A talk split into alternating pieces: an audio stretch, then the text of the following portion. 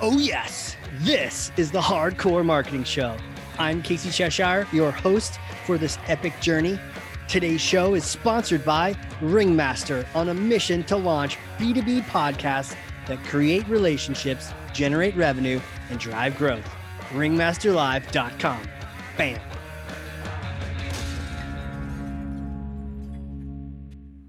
Oh yeah, there it is. I hit a button. We get to get all excited and all pingly and all excited again. Well, I can't wait to introduce you to the guest today. He is just this. What's to say? I mean, I have a whole thing of things to say, but I don't even know how to get through this. I'm going to try my best. He's brilliant. He's intelligent. So friendly. He's a thought leader though, and a speaker. And I'm thinking to myself, how the hell did we land this guy? Why is he talking to me? Why is he going to be on this show? And he's funny as hell. I can't tell you, a premier thought leader in the forefront of global competitive strategy. He's been in the pharmaceutical, the healthcare industries, named the industries he's been there, but talking through the idea of competition and also and how to really win, and branding and marketing and all these power things combined. Creator of the Transcender System, author of Brands Don't Win. I have the book right here for all you on video. President at Bernard Associates, Dr. Stan Bernard. Welcome to the show, sir. Thanks, Casey. You're clearly giving me a winning introduction, so we're off to a great start. Now, is it off to a great start, or are we all downhill from here? No, actually, it's all we're gonna just roll. We're gonna roll. Man, yeah. Talk about how to win for businesses. That's what we're here to do today. After we first chatted, I was like, I can't wait to get to this. I can't wait to get to this conversation. So let me go ahead and pass you this. It's heavy, but I know you work out. So one second, here you go. Okay. Hey, Thor's hammer. You got it? Here, grab it. Got it. Thank you. Thank you. You grabbed that with a couple fingers? That's the first time. Mom, you're strong, man. Yeah. Hey, take Thor's hammer and smash for me some kind of marketing myth, bogus strategy, misconception. Set the record straight once and for all. Awesome. It's very simple. Branding is not the only way to win in business. Whoa. It's not? Isn't branding like the heart and soul of all things marketing? Yeah, actually, that is the assumption that virtually every company and every business professional believes, that they actually just assume that the only way to compete in business is with branding. Right. If you look, virtually every company, no matter whether they're selling a product, service, technology, no matter what marketplace, no matter what industry, virtually every company says we're going to create a brand and we're going to differentiate a brand, usually with lots of promotions, advertising, sales reps, etc. And they assume that that's the only way to compete. And I'm going to bust that myth. Smash it. Took Thor's hammer and just obliterated the hell out of that thing. Yeah, and that's exactly what I do in Brands Don't Win. I smash it. So, in fact, branding actually has been around for over 3,000 years. 3,000 years. Whoa, 3,000? 3,000 years old. So the Greek basically artisans in the Athens marketplace 3,000 years ago were basically engraving their pottery with their brand name effectively, and then trying to differentiate their pottery and other artisan, tools and gifts and things like that from their competitors. Okay. Wow. So it's 3,000 years old. Okay. I don't know about you, but I'm not using 8-track tapes, and I'm not using rotary dial phones, and they're only 50 years old. Oh, yeah. Yet the majority, virtually every company in the world, uses a 3,000-year-old way to compete. And branding wasn't even initially designed for competition. I mean, it was really designed to distinguish between livestock. They were literally branding cows and other livestock, right? So that idea that people assume that the only way to compete, and they don't even question it. I mean, when I say to people, how else can you compete beyond branding? I get the deers in the headlight looks, in the headlight looks. Like, seriously? What do you mean? I mean, of course, that's the only way to compete. Well, I want to tell people on this call right now, tell your listeners that you can break out of the brand jail. You can shake off the brand cuffs. You can stop being brand washed. Okay. There's another way to compete. There's actually a better way to compete. It's called the Transcender System.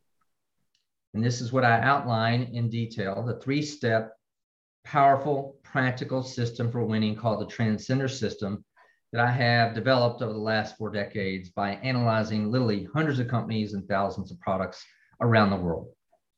Wow. Okay. So a couple of things here, and I want to get to those 3 steps. I want to learn the how, but before to that, why are we locked into Greek mode? Oh, you got the Papoulias pottery. I see. How are we doing with that? You know, like why are we still doing that?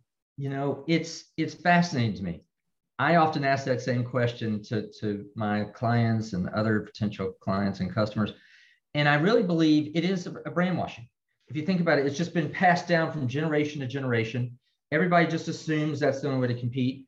I think part of it is it's historical, right? It's been handed down. I think the other part is that there are companies, obviously advertising companies, marketing companies, and others that also try to brainwash us, so to speak, by believing the only way to compete is with branding. And then they'll go into all the different types of branding. You know, there's brand logos, and there's brand equity, and there's brand ownership, and there's brand product value statements, and brand positioning statements, on and on and on, right? Brand.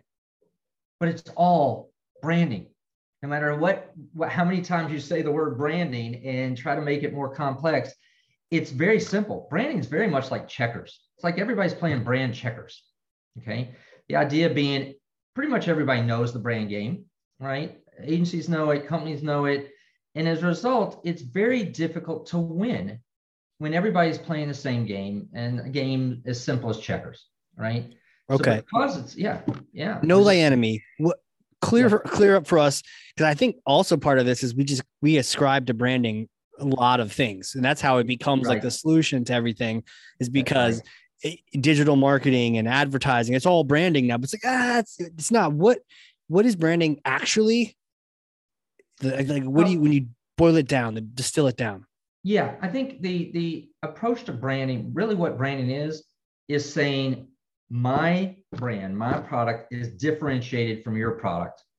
It's brand differentiation. It's saying my product is differentiated usually on certain features and benefits. And then we use all these different brand promotional tactics, advertising, sales reps, et cetera, to try to push those distinctions, those differentiations. So branding is really about differentiating your product from some other competitor's product, usually based on slightly better features or benefits. Now, again, that's the old model. Okay. And as we said, it's 3,000 years old. And you put features and benefits into that, because that almost seems like just what companies do to sell is they just think features and benefits. And right. Well, that's all they think. Yeah.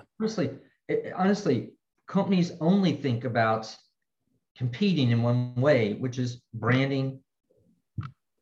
We're going to have a product that's better than the competitor's product, slightly better. We're going to basically sell you over and over with brand messages, right? In various formats and various media outlets and channels, et cetera, about how our brand has advantages over competitors, okay? Yeah. Brand differentiation. That is the model, okay? And it's a model that's not even designed for winning. It was never designed even for competition. So what I did is I have, over the last roughly 35 years as a global competition consultant, studied these different types of companies, all different types of industries, all different types of markets, et cetera. And I came up with what I call the Transcender System. Now, here's where the Transcender System is different than what I call the traditionalist system. So when I refer to the traditionalist system, that is the traditional branding model, okay? Mm-hmm. And there's numerous differences between the two, but perhaps the single biggest difference is that in the Transcender System, you do not play the brand game. Companies actually create and play a game only they can win, okay? Imagine that. Instead of being in the brand prison where you have to play the same exact game everybody else is playing, brand checkers, you have the opportunity, if you're a Starbucks, if you're an Amazon, if you're a Peloton, to play whatever game you want. You literally get to create the game. And the whole premise behind the Transcender System is that you play a game only you can win. Why play a game that your competitor? Why play your competitor's game? Why play the same game everybody else is playing? Play a game only you can win. Right. I mean, classic example that is Starbucks. people assume Starbucks, you know, everybody knows the Starbucks brand, right? So they assume, I was going to try to like push back on you a little bit and say, yeah, but what about Starbucks? I mean, isn't it the brand? Isn't that why they win? You would assume that. And unfortunately, like others, you would be wrong. Interesting. To be fair. Yeah. And here's basically a little quick history on Starbucks. Starbucks, for the first 16 years, they started in Pikes Peak Market in Seattle with their first store in 1971. The first 16 years, they tried to win with branding. So they had the Starbucks brand name. They had the Nordic Siren logo. They had the Starbucks branded coffee, the Starbucks branded coffee cups, you name it. They had all the branding. Okay. I mean, if you saw their store, it was Starbucks was everywhere, right? For the first 16 years, they were adding one store per year. They weren't winning, okay? Howard Schultz in 1987 buys Starbucks and says, we're not going to play the branded coffee game. I'm going to change the game. And he came up with a three-word, what I call campaign agenda or game. He said, we are going to become the third place, three words, the third place between home and work in America. That's why you have a Starbucks on one side of the highway on the way to work, directly on the other side of the highway on the way home from work. It's why you see Starbucks at major transportation hubs, corporate centers, malls, etc. It's also why Starbucks has a bigger footprint. Their stores are much bigger. They do not want you to just grab a cup of coffee like Dunkin' Donuts. They want you to grab a chair. And it's a comfortable chair. It may even be a couch. Oh, by the way, we have big tables. You can spread out. You can do your work here. So on the way to work, you can meet some of your colleagues.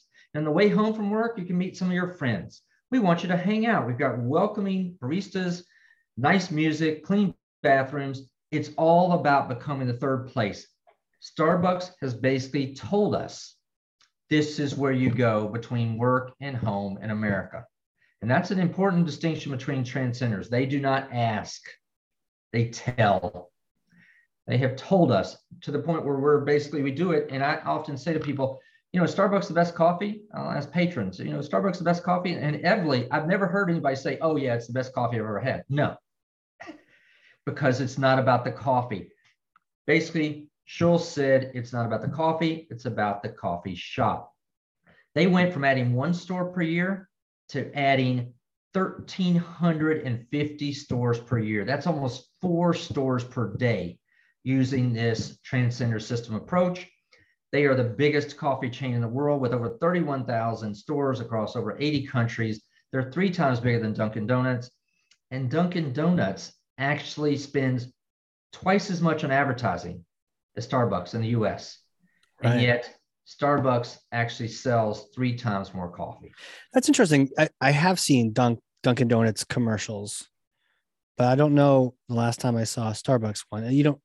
You just know what it is. You don't need to advertise it. You just see the sign, and they're near you, and they're on the path between home and work, like you're talking about. That's right. And they have played, they played their own game. It's not an advertising, branding, promotions game. It's a game where we're going to give you, and this is very different with Transcenders. They're not trying to sell you a product like coffee. They're basically trying to inspire you with a, what they call at Starbucks, the third place experience. So this is, you know, branders want to basically sell you products, and it's all about a product transaction. Transcenders want to basically inspire you, and it's all about the experience. So people get the experience. They understand, oh, I go to Starbucks. I can relax. I don't have to race out of here. I can meet friends. They want me to stay here.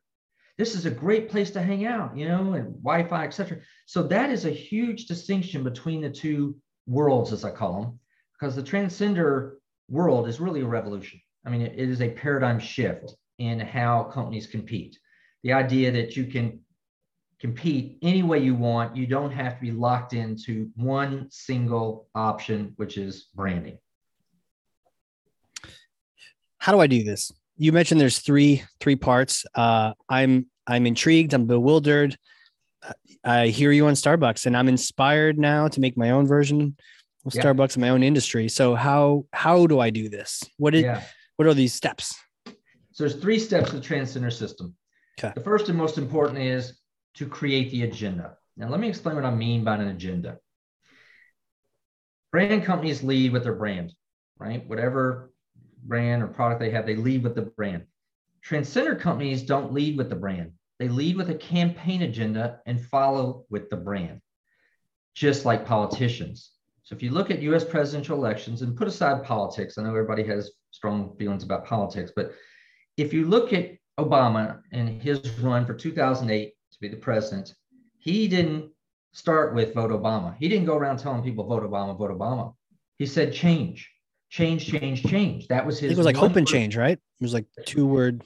So he actually, change was the overarching campaign agenda. He has what's called C messages, campaign messages.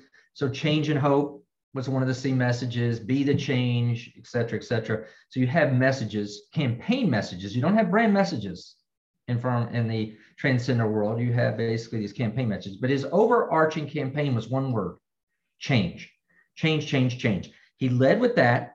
And then if people were inspired by the idea of change in America for the 2008 presidential election, then he was the only change candidate. And that is the positioning. So he's the brand. So they led with the agenda, the campaign agenda, which was change. And then he is the change candidate. That's the positioning of him, just like products have positioning. So this is very different. Similarly, in 2016, everybody knows Trump's campaign agenda, 4 words, make America great again.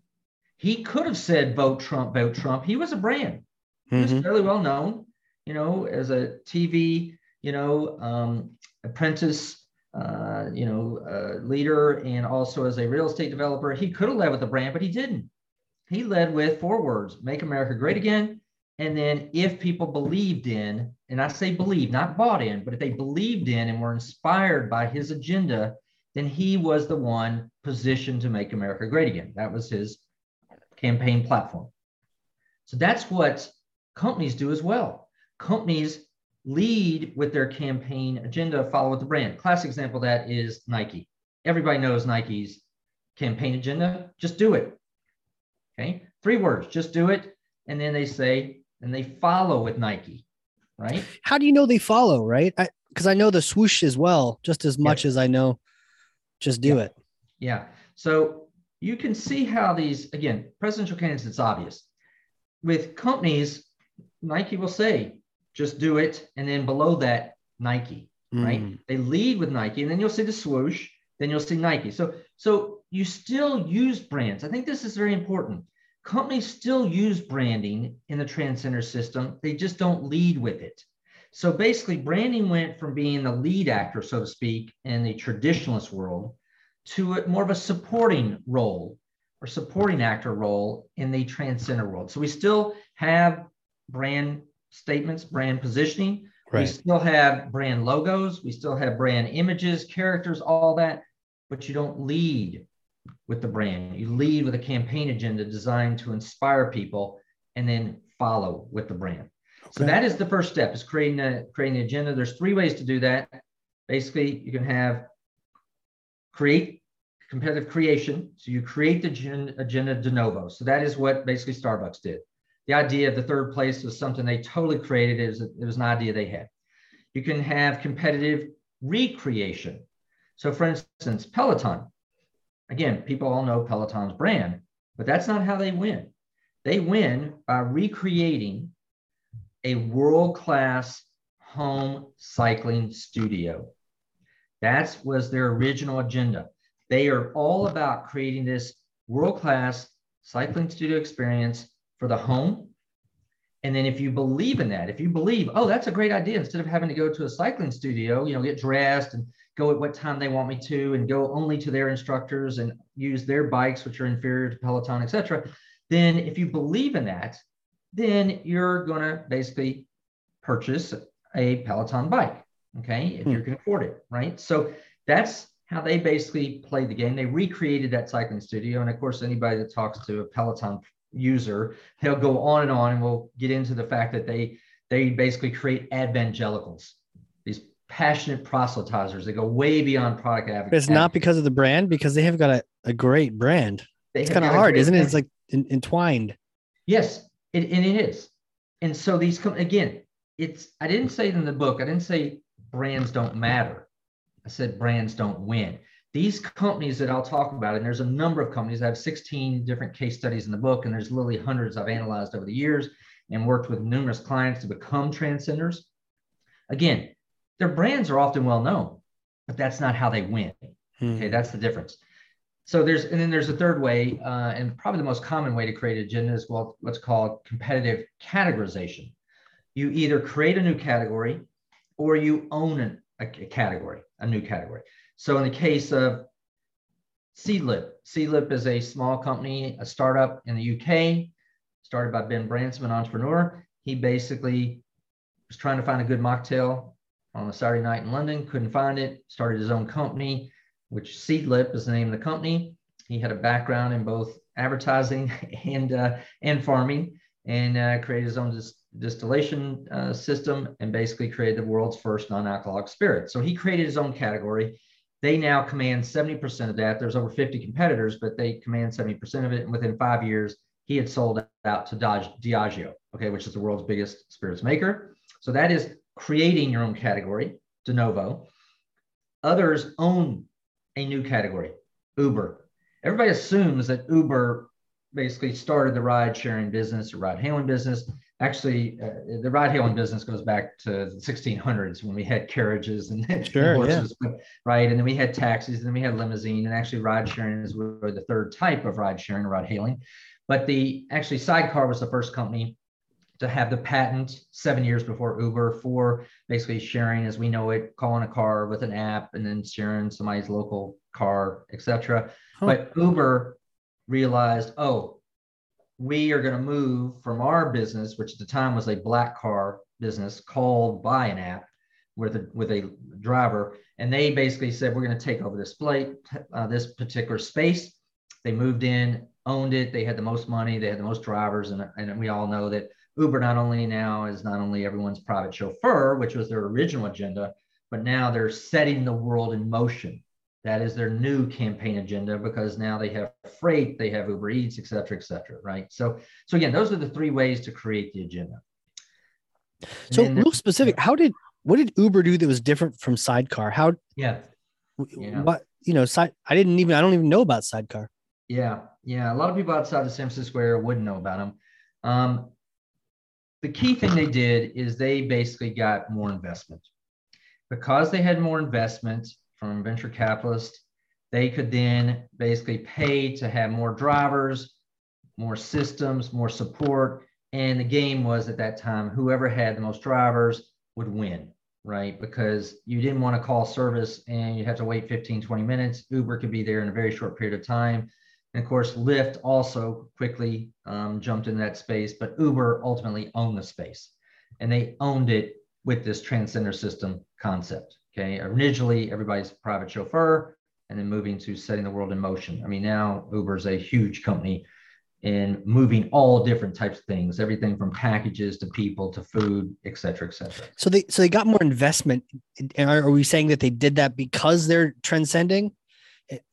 Yes, it was clear to their funders, their financiers, oh, these guys, they have the big picture. Now, to be fair, Uber had already been successful, was already starting to be very successful with their black car service, right? So they also had, in some ways, the systems in place. They had a more expansive offering, and they had a bigger picture. And this is important. Transcenders think, act, and go big, okay? They're not going for a small piece. Sidecar was not looking as big. They weren't as expansive. Transcenders are out to own their market and potentially other markets. And Uber's a classic example of that. Uber said, it's not enough just to own the ride-sharing business. We're going to try to get into the food delivery business with UberEats, which, of course, they're a major competitor there. Freight, logistics, all different types of ways to move. So that is the mindset of a transcender. And that's different than the traditionalists. Traditionalist brand companies typically are saying, I'm going to try to do better than my competitors in my marketplace. Okay. A transcender says, I'm here to own and dominate my market and even go beyond that. For instance, Peloton. Peloton could have stuck with basically, we're just going to focus on the home exercise equipment market, right? But they didn't do that. If you see what their executives say to the analysts and what they have basically publicly said in the media, they are going after fitness clubs, right? Health gyms, cycling studios. There's 36,500 of those in the US alone. They have basically said that is our market. So it's not enough for them to own just the home exercise market, right? Yeah. That's too small. That's too small. Transcenders go big. They go much bigger, and they think big, act big, and they play big. And they realize that half the people in the gym are introverts and none of them want to be there. Well, you know, think about it. It's in this, they didn't have just one slight advantage. It wasn't like just their bike was slightly better than some other stationary bikes at home. No, they had dramatically better bikes. They had the offering of being at home. So the convenience is unparalleled, right? They also offered all these different types of instructors, right? So you didn't have to stick with just your local cycling instructor at your local club. Yeah. They also basically made it a social experience. I mean, this is really a Peloton experience.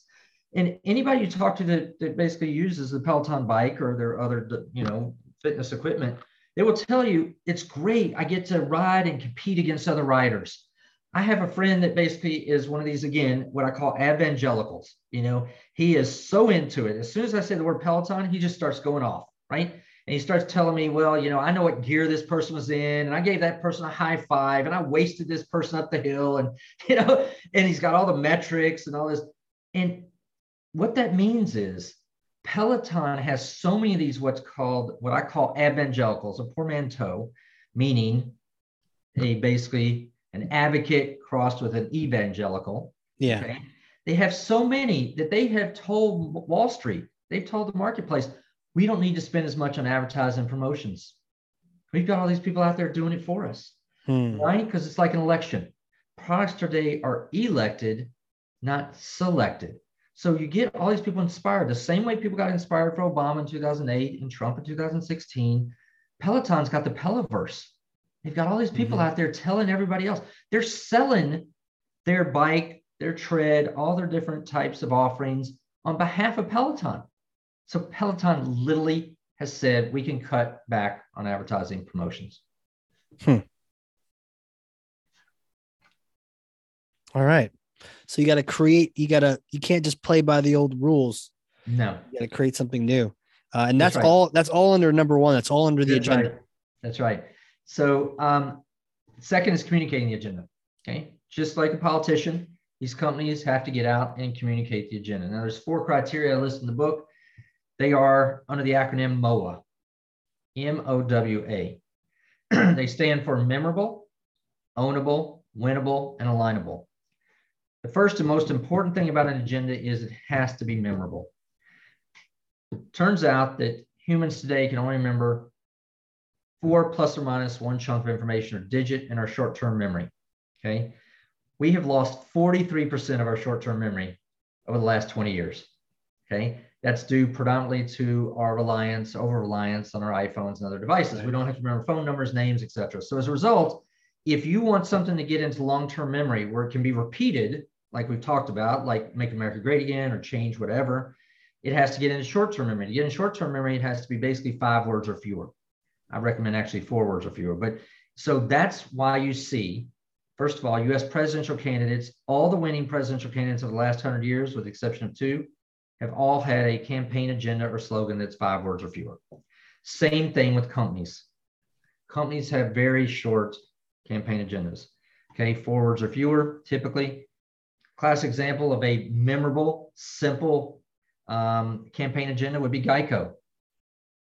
They have a 4-word campaign agenda. 15 minutes, 15%, 15 minutes, 15%. 15 minutes, can save you 15% or more on car insurance. That is a C message, okay? Everybody knows that. Why does everybody know it? Because Geico's been telling us that same forward campaign. Same ones. Yeah, they haven't changed it. Since 1999. Wow. Okay? And this is, again, totally different than traditional branding companies. Traditional branding companies are constantly changing their message because they're worried about brand fatigue and we have to have something new, you know, every 3 months, 3 years, whatever it is, right? And advertising agencies are constantly trying to change. Not Geico. Geico's broken all the rules. They are totally being a transcender. Their biggest competitor is State Farm. State Farm for years has basically played the insurance salesman game. Right. It's all about their 19,200 insurance sales professionals around the country. Okay. Well, Geico realized they were in fifth place in the mid-90s, and they said, you know, we can't keep playing this State Farm game. We don't have as big a network. We can't play that game. We're going to change the game. Not only are we going to change with our agenda, you know, 15 minutes, 15%, we're also going to change how we basically communicate our agenda. So they started advertising insurance. When they started doing that, particularly in 1999, at the time, the belief was among traditional brand and advertising experts that you can't really advertise insurance. You can't feel it. It's not a product. You can't see it. You can't touch it. Geico said, no, no. We're going to change the game. We're going to actually advertise, and we're going to use it to how we communicate. That's how we're going to communicate our agenda. And not only are we going to advertise something that everybody thinks we can't advertise, we're going to do it differently than anybody's ever done it before. So they have multiple different types of characters. They don't just have the gecko. They have the caveman. So he's a caveman, can do it. They have Max the pig, wee, wee, wee, all the way home, right? They have celebrities on and on and on, right? And they run these commercials at the same time. This is totally against the rules of advertising. Rules of advertising are you stay with one type of commercial and you only have one mascot, okay? Geico said, no, no, no, we're playing by our rules. We're going to play the game the way we want to play it. And as a result, they went from being fifth to now second among auto insurance companies in America, and they're breathing down State Farm's neck, okay? Again, because they played this game. So that's they're absolutely a classic case of how to make something memorable, right? In fact, in October of 2020, they had a commercial with the gecko, and he was explaining how he came up with the idea 15 minutes, 15%, okay? I mean, they make fun. Everybody knows it, right? They make fun of us, right? So then in addition to that, there's ownable. You want to have an agenda that's ownable. Classic example of that to me is Sweetgreen, the salad store. Sweetgreen, basically their campaign agenda, connecting people to real food, connecting people to real food. And they literally do that. They vet and have their own local farmers, right? And they even have technology now that can identify in some stores exactly what farm your particular vegetables came from. Okay, so they can literally connect you to the real to real food. Not only that, they also offer incredible access. I mean, they have these outposts. They literally bring the food to corporate centers and other major centers. So they make it very easy. So they absolutely have an agenda that they own. They absolutely own it. We talked about Nike having a winning agenda. No question about it. Just do it. Nike has got 35% more market share than Adidas since they started that campaign in 1987. A lot of people don't know that 1987, when Nike started that, they were losing to Reebok. A lot of people don't realize they were losing big time. In 1987, Reebok had 45% market share in North America of sports apparel and shoes. Nike only had 18%. They were losing big time. They got together in 1987 and said, we have to change the game. That's when they changed the game to just do it. The idea was that, well, we'll let Reebok focus on the athletes. We're going to focus on everybody. Everybody can do it. You know, whether you're a young girl in high school or an 80-year-old marathoner or a guy that's on the couch that doesn't typically get up, everybody can just move. Everybody can just do it, but do it in Nike clothes and shoes, right? That's the idea. So, so they absolutely had a winning agenda. We know that. And then the last one is basically the idea, and it's MOA. So it's basically the idea is you have to align. It has to be alignable. Everybody at your company has to align behind it. This is different than branding companies. In branding, you win basically marketing and sales. They're responsible for competition, okay? In the Transcender world, every single employee is aligned behind that agenda. The archetype for that is Amazon. Amazon basically has a two-word agenda. Jeff Bezos has been saying this since his 1997 shareholder letter. It is customer obsession. Customer obsession, customer obsession, customer obsession. Jeff Bezos has said repeatedly, Customer obsession is the single number one reason we have been successful at Amazon. He has never, to my knowledge, ever said we win because of branding. Mm-hmm. If you look, Casey, at the trucks that are delivering your packages today from Amazon, they don't even have the name Amazon on the side of the truck, right? Why not? Because it's not a branding game. Amazon's playing a customer obsession game, okay? Well, what does that mean? It means they're all about the customer. And, you know, a lot of companies will say, oh, we're really, you know, we're customer focused and customer centric. Not Amazon. Amazon is customer obsessed. Their number one leadership principle on their website for Amazon employees, customer obsession. At the board meetings, Jeff Bezos would have a separate empty chair, literally an empty chair representing the customer, okay, at his board meetings. 80%, over 80% of Amazon's metrics are customer metrics. Okay, so delivery rates, accuracy rates, et cetera. It's all about making sure the customers are happy and pleased, right? And nobody does that better than Amazon. Nobody in the world. They have played their game. They have become the most valuable retailer in the world, passing Walmart. Walmart's having to react to them. You know, Amazon comes out with Amazon Prime. Well, Amazon Prime, when it was brought out back in 2005, even Jeff Bezos' own employees and executives said to him, you know, this is going to be a money loser initially. You know, this doesn't look like such a great idea. He said, you know what? I don't care. I'm going to draw a moat around our best customers. He then proceeded to implement Amazon Prime, and they found that on average, an Amazon Prime member spent 7 times as much as a non-Amazon Prime member. And we all know we're now, many of us, locked into that system. Yeah, of course. And what's happened is they have set the bar. Every other company has to deliver within 1 or 2 days, or in some cases, even hours that Amazon can deliver. Or you're like, oh, you know, they're not as good as Amazon, right?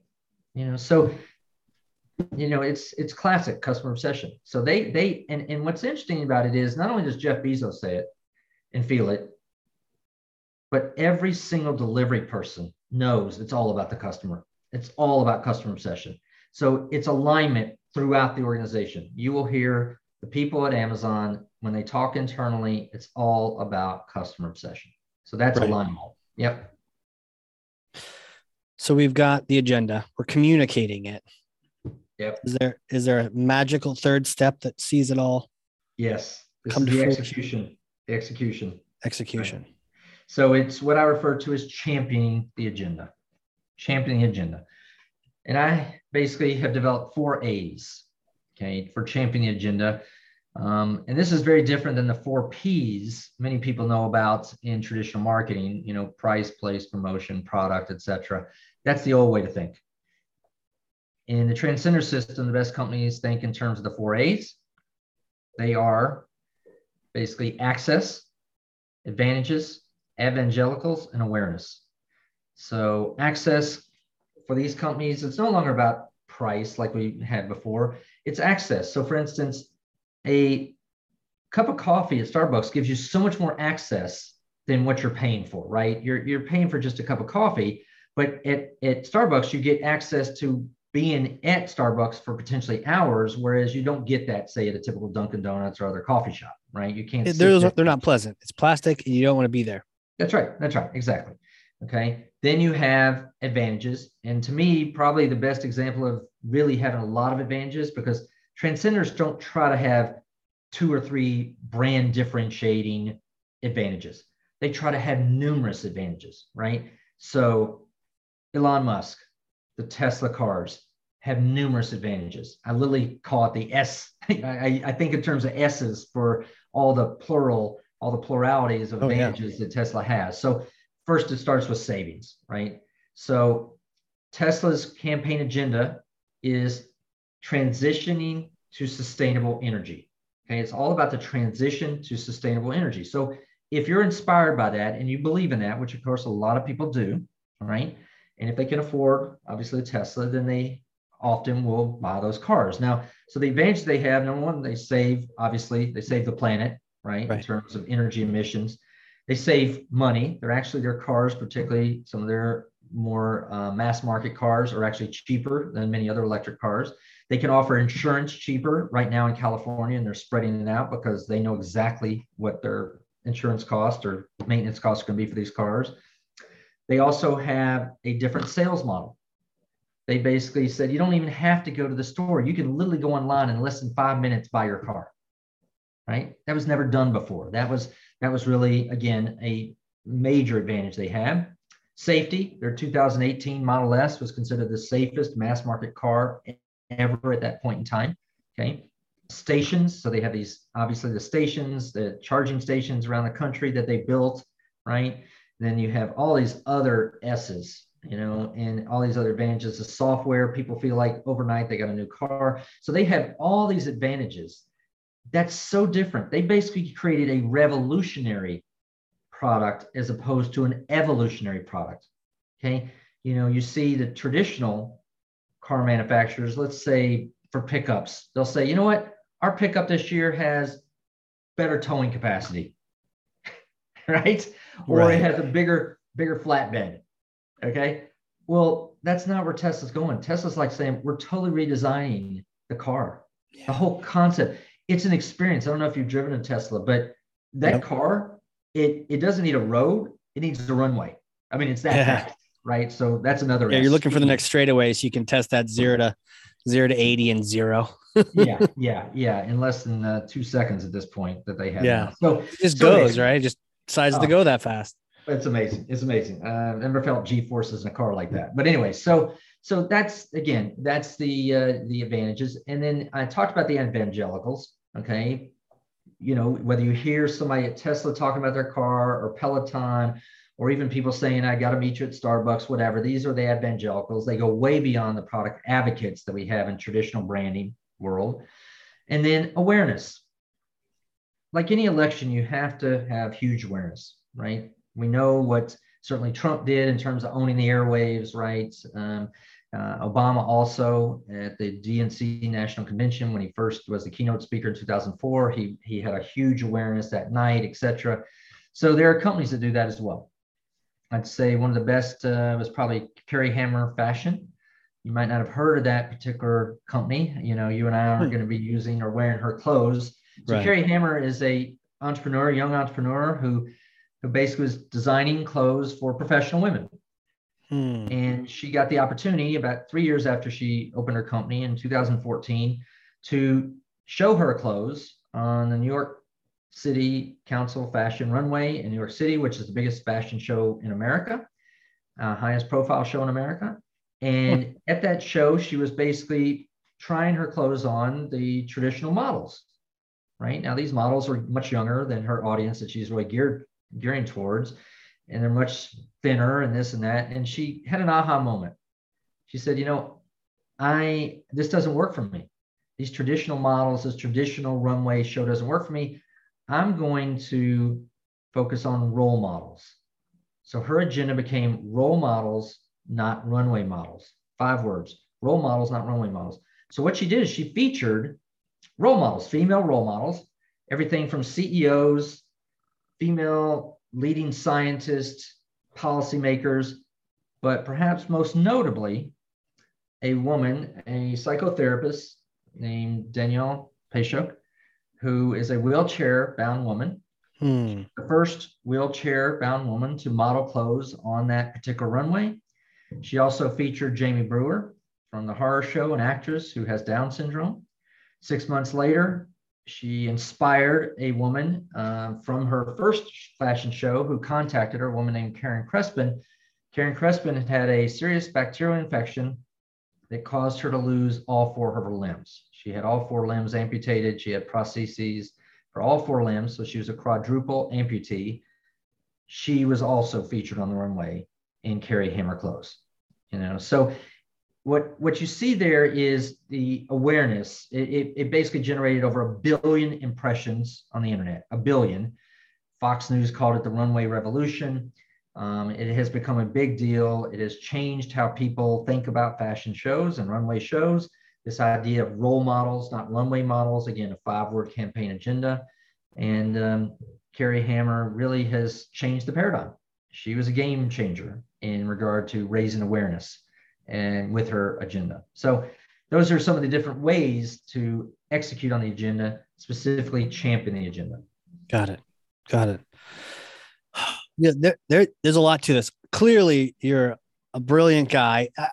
I'd love to sort of wrap this up in a bow here. Obviously, there's a book that needs to be read here, and people need to go get it, right? Because podcasts, we only scratch the surface on purpose. It's like purposeful torture.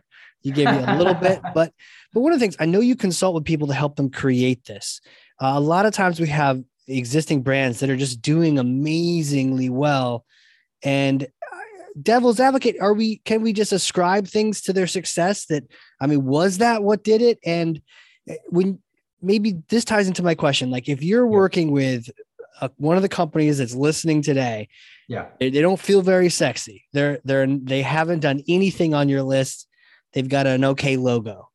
What kind of recommendations do you make first to them? And how do you coach the mediocre brand, and brand doesn't even matter, how do you coach the mediocre campaign, the mediocre company into being one of these superstars? Yeah. So this is really, honestly, most of my clients come to me. They come to me saying, you know what, we feel like we have a comparable or even better product and we're losing, or they come to me and say, you know, we're always having to react to our competitor, or we're frustrated, we're not meeting our budgets, all these kinds of things, right? And so I then explain to them about the Transcender System, and I tell them the steps we can take to move them from being a traditionalist branding company to a winning transcender company, okay? Because it's very simple. If you just want to compete, then brand. You have plenty of competition. But if you want to win, then transcend. You use the Transcender System to rise above your competitors, force them to play your game. So I typically will offer any number of different types of workshops. The simplest is a seminar, you know, so a seminar just to explain to them the Transcender System. That can be typically 1 or 2 hours. I can also offer training workshops. So I train companies and their professionals on how to do this. And then we have also what I call business war games, okay, transcender war games. And what we do is we role play our competitors, then come back and role play ourselves, using this approach, coming up ultimately with our own campaign agenda, our own campaign platform. That's the second step, communicating the agenda with a campaign platform, just like a presidential candidate. And 4, at most 5 winning actions based on those 4 A's, okay? So we basically do those war games to dramatically change the trajectory of a company. And you ask me, how do you know the difference? Well, I see it. I've seen it hundreds of times at this point, where companies that go from being traditional companies to being transcender companies, they have what I call a transcendent takeoff. You see a dramatic increase in their sales and their market share. I've seen literally anything from smaller companies gaining millions of dollars to bigger Fortune 100 companies gaining billions of dollars using this. So I know it works. I have had even transcender companies come to me, and I have worked with them to take them to a new level, right? Because there's no perfect transcender company. And I've had the opportunity to work with so many different companies and have such a, quite frankly, a database of different ways to compete and win and so forth, that I can help even the best of the best. And so it's very satisfying, because I love to help my clients win. That's what I do. I do it with the Transcender System. I think the book is a good first place to start for people if they want to read about it and are interested in this approach. And then if they're interested in going beyond that with their company and getting their company aligned to become a transcender, then they should contact my firm, Bernard Associates. What's the first step? You're working with a client. What's the first step? First step is creating the agenda. Creating the agenda. And I think I will say there's one. What's the first step of creating the agenda? Yeah. So there is I do need to prepare the clients. Okay. I have to change their mindset. Okay. So I do a little sort of shock therapy, transcender shock therapy, which is cool. I show them, here are examples typically in their particular industry or analogs of their products. Here's what these other companies have done. And they see it through a different lens, okay? It's a different frame of reference. I show them that they don't win with branding. They win with this political playbook, not a product playbook. And so they see 2, 3, 4 examples, and then they all pretty much all go, I get it. the light bulb goes off. It's like people, I almost use the analogy of people saying, you know, they think the branding world is flat. I take them up to the space station and I show them the transcender world is round. And once they see the transcender system and the transcender world, they can never go back to the brand world again. It's like you basically realize, oh, the brand world is flat. There's so many other ways to compete. We can play our own game. So I do, that is really the first start, is changing their minds, okay? And showing that through a number of examples. And then once they see it, then they're more open to saying, okay, tell me how we can do that. Tell me how, whether I'm a CEO or I'm a professional, a manager, a salesperson, a marketing person, supply chain, it doesn't matter, because transcenders are throughout the company. Everybody has to be a transcender in the company. Everybody has to be aligned with the agenda, whether you're at Amazon, Starbucks, or wherever. So therefore, everybody needs to be aligned. And by the end of a either 1 or 2 day workshop, we get people to that point. They will come up with a campaign agenda, typically 5 words or fewer, the campaign platform. It's one sheet of paper that everybody uses for communications, the same communications over and over and over again, very much like Geico, 15 minutes, 15%. Okay. And then where do they find that? Where you've shocked them. I feel like everyone listening is pleasantly shocked enough. You've beaten us down with all these examples, and we're kind of like, okay, we're in, but then it seems like there's a little bit of magic between now we need to create. Do they look toward the features? Do they look toward the pain of the customers? Where do you find that initial campaign message? Yeah, the initial campaign agenda. It is, there's some magic to that. And I have been doing this for many years now and helping clients get there. So I have the steps and I show them the process, but in the workshops, I really do take them to the promised land. You know, I have analogs, I have a certain idea typically, you know, I work very close with my clients, you know, they know their industry much better than I do, you know, but, you know, and I know the transcender system. So together, we work together to say, okay, what are some potential agendas? I work with them over a period of a few weeks typically, and then we'll have the workshop where we actually go through the process. And at the end of the workshop, either day 1, day 2, we come up with an agenda, but you're right, there is some magic to it. Okay. And because not every agenda, you know, I've heard, believe me, I've heard thousands of agendas from, you know, clients and others, and, you know, they're 5 words or fewer, but they're not winning agendas. They're not ownable necessarily. They're not alignable. So there is this process we go through. Yeah. Yeah. That's what I'm definitely feeling. I feel angsty because I don't quite have the ability to replicate what you're talking about. Yeah.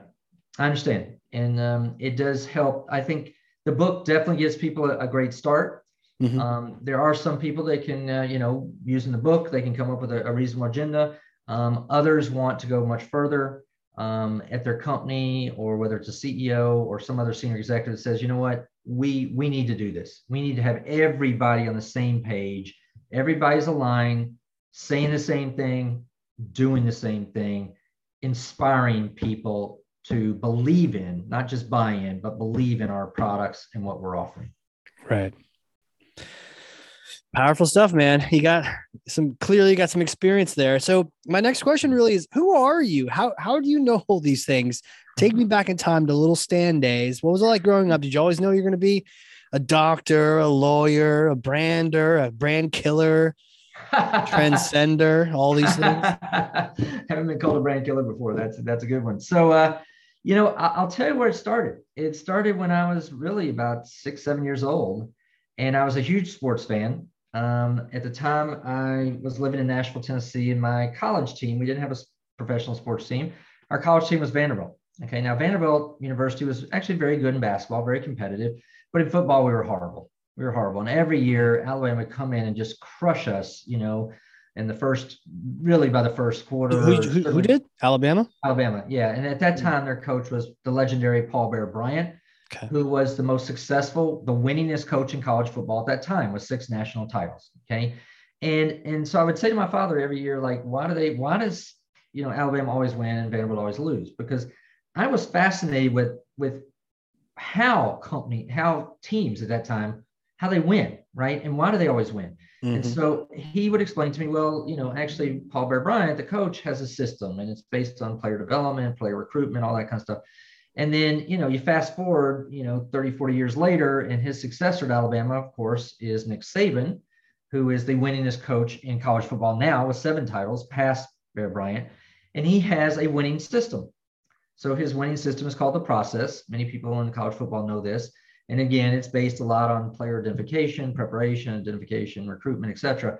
And he won using that system. And part of that system he actually borrowed from Bill Belichick, who was the coach, his coach, actually. Absolutely. Go Pats. Yeah. And in the Pats, obviously, Belichick has had the most Super Bowl wins of any coach. Saban worked for him in the 1990s as a Cleveland Browns assistant coach. So he borrowed it from that. And then I'd also seen, you know, Moneyball's a winning system in sports, in baseball, and you know, John Wooden had a winning system at UCLA, 10 titles, et cetera. He had his pyramid of success. So I knew from quick, the Browns had Belichick and Saban at one particular point in time. Is that why they're cursed to always be the worst team in the league ever? I mean, are they still even in the NFL? I thought maybe they moved to Canadian football. Like, I don't even know what's going on. It's amazing, right? That they would have those two coaches and weren't winning. But yes, Belichick was the coach.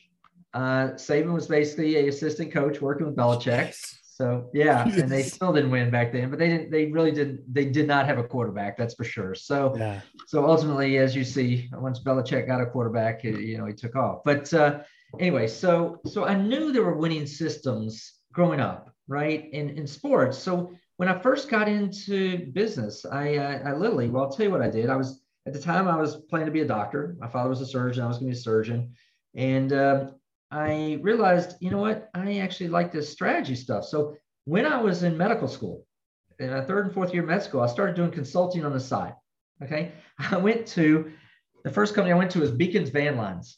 It's a moving company. And I said to them, you know, guys, I have a way, I think I can help you win in the Texas Medical Center, which is the biggest medical center in the world. There's all these things I think you could do to really own this place, and because people are moving in and out all the time, you know, new doctors, new nurses, new et cetera. And they said, okay, you know, let's do it. So I basically had this tiny little consulting project. That's where I started. My second client was actually Stanley Kaplan Educational Centers. I said, oh, you guys can own the medical center, because all these doctors and nurses and pharmacists, they all have to take these tests and, you know, boards and things like that. And I can help you win. And so I quickly realized I actually preferred strategy over surgery. Okay. Mm-hmm. So I ended up finishing medical school. I took the boards. I got licensed. I'm a licensed general practitioner, didn't practice. And I went back to business school. So I went to the Wharton School of Business, and I found my true love, which is really sort of competitive strategy and strategic marketing. And so that's where, and then I went to work for Bristol Myers Squibb, which is absolutely a branding company. I mean, people know Bristol Myers Squibb. It's both consumer products, pharmaceutical, medical devices, et cetera, lots of different brands. And when I first became a product manager there, literally like the first or second day, one of my colleagues on the teams, you know, said, oh, we're going to have the advertising agency tell us our strategy. And I'm like, what do you mean they're going to tell us our strategy? I thought we're the product managers, you know, and they're like, no, they'll come and do every, you know, they do.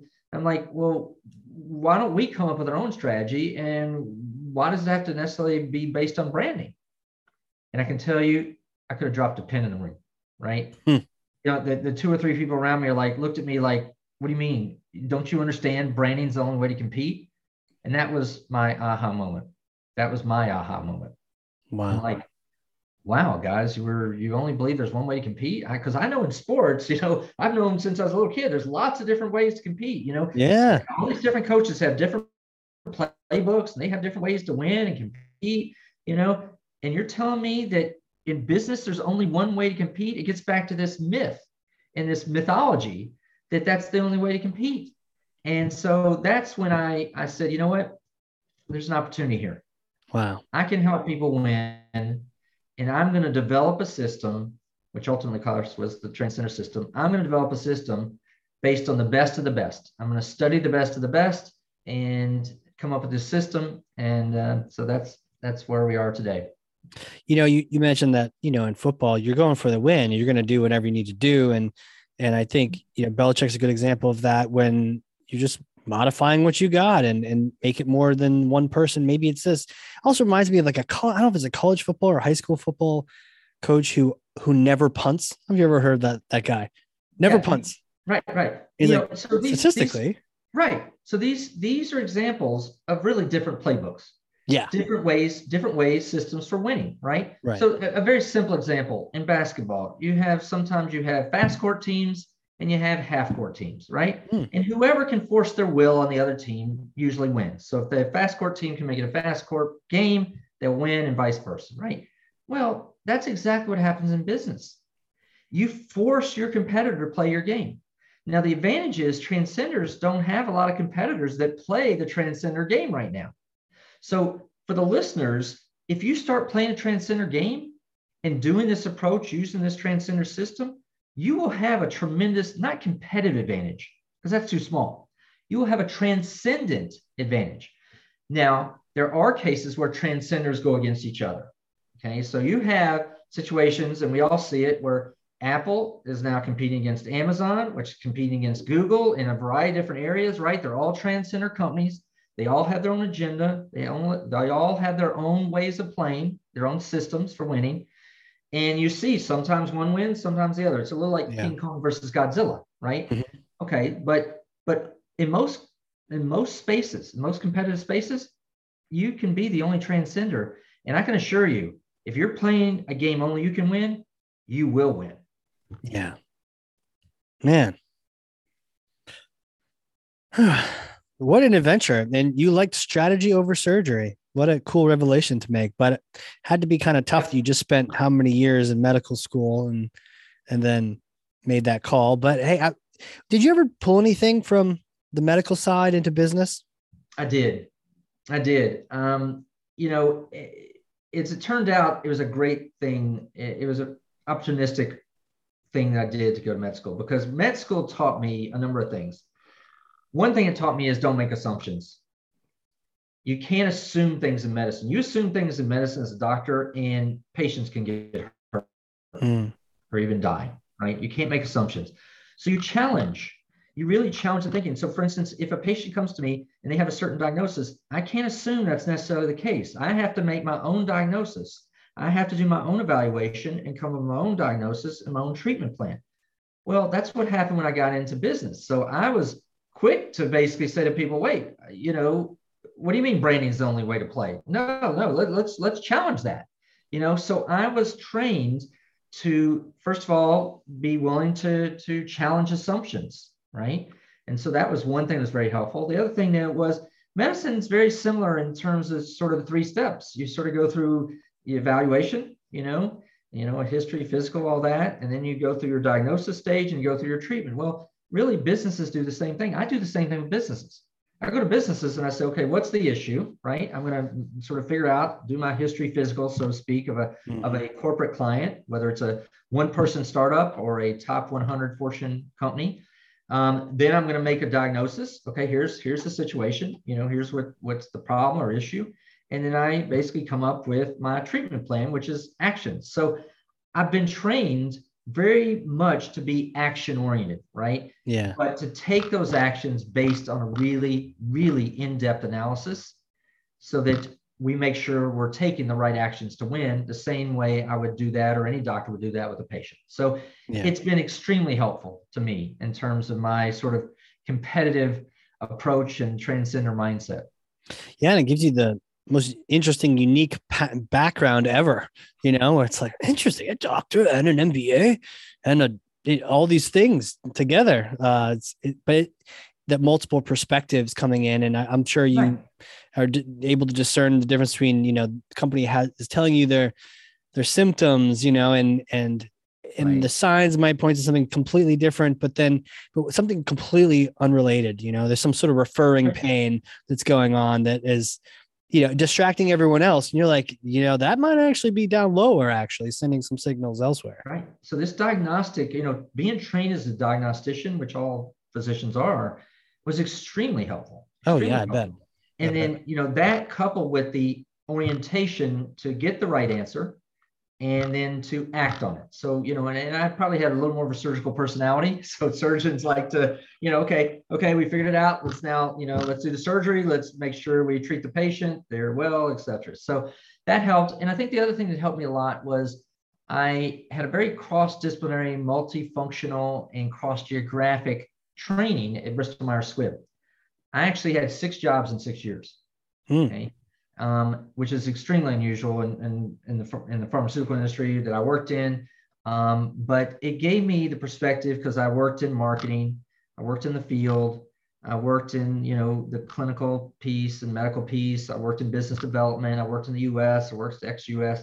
So it gave me a very broad perspective. So when I'm working with clients, I can talk to the marketing person, I can talk to the product design person, I can talk to the manufacturing person. I've just had a lot of different experiences, which really also helps me better see the full elephant, so to speak.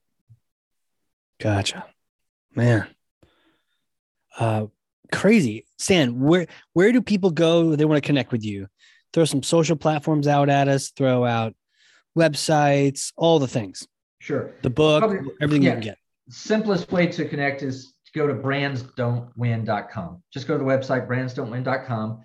On the website, you can get more information about the book. You can take a quiz, a 10-question quiz. Are you a transcender or a traditionalist? You can download the first chapter, and you can also access purchasing the book, as well as getting in contact with myself and my firm, Bernard Associates. So that's brandsdon'twin.com. So again, if you want to win, transcend. Love that, man.